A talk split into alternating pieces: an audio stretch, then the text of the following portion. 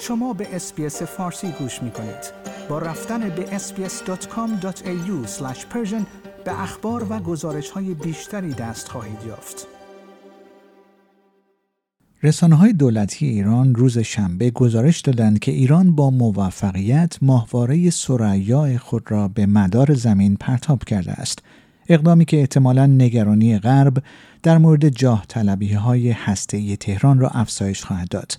به گزارش رویترز این ماهواره که توسط بازوی تحقیقاتی آژانس فضایی غیرنظامی ایران در حال توسعه است در مداری به طول 750 کیلومتر قرار گرفت که بالاترین مدار موفقیت آمیز ایران تا کنون بوده است.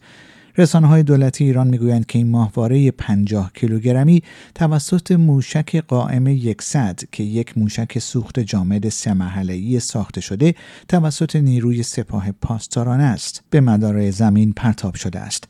ارتش آمریکا می‌گوید فناوری بالستیک دوربرد مورد استفاده برای قرار دادن ماهواره ها در مدار می تواند به تهران اجازه پرتاب های دوربردتر احتمالا از جمله کلاههای هسته ای را بدهد.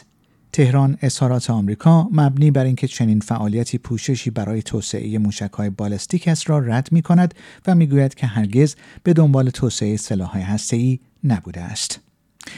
وکیل توماج صالحی خواننده ایرانی می‌گوید دو اتهام جدید به کیفرخواست قبلی توماج صالحی اضافه شده است. این خواننده معترض با اتهاماتی مانند قیام مسلحانه و گروهی علیه نظام و همچنین اجتماع و تبانی جهت ارتکاب جرائم علیه امنیت روبرو شده است. آقای امیر رئیسیان وکیل دادگستری اعلام کرد که صدور این کیفرخواست در حالی است که دیوان عالی کشور تاکید کرده توماج مشمول اف می شود. بر اساس قانون مجازات اسلامی اگر فردی به قیام مسلحانه علیه نظام اقدام کند به اعدام محکوم می شود. آیا می خواهید به مطالب بیشتری مانند این گزارش گوش کنید؟ به ما از طریق Apple Podcast، Google Podcast، Spotify یا هر جای دیگری که پادکست های خود را از آن می گیرید گوش کنید.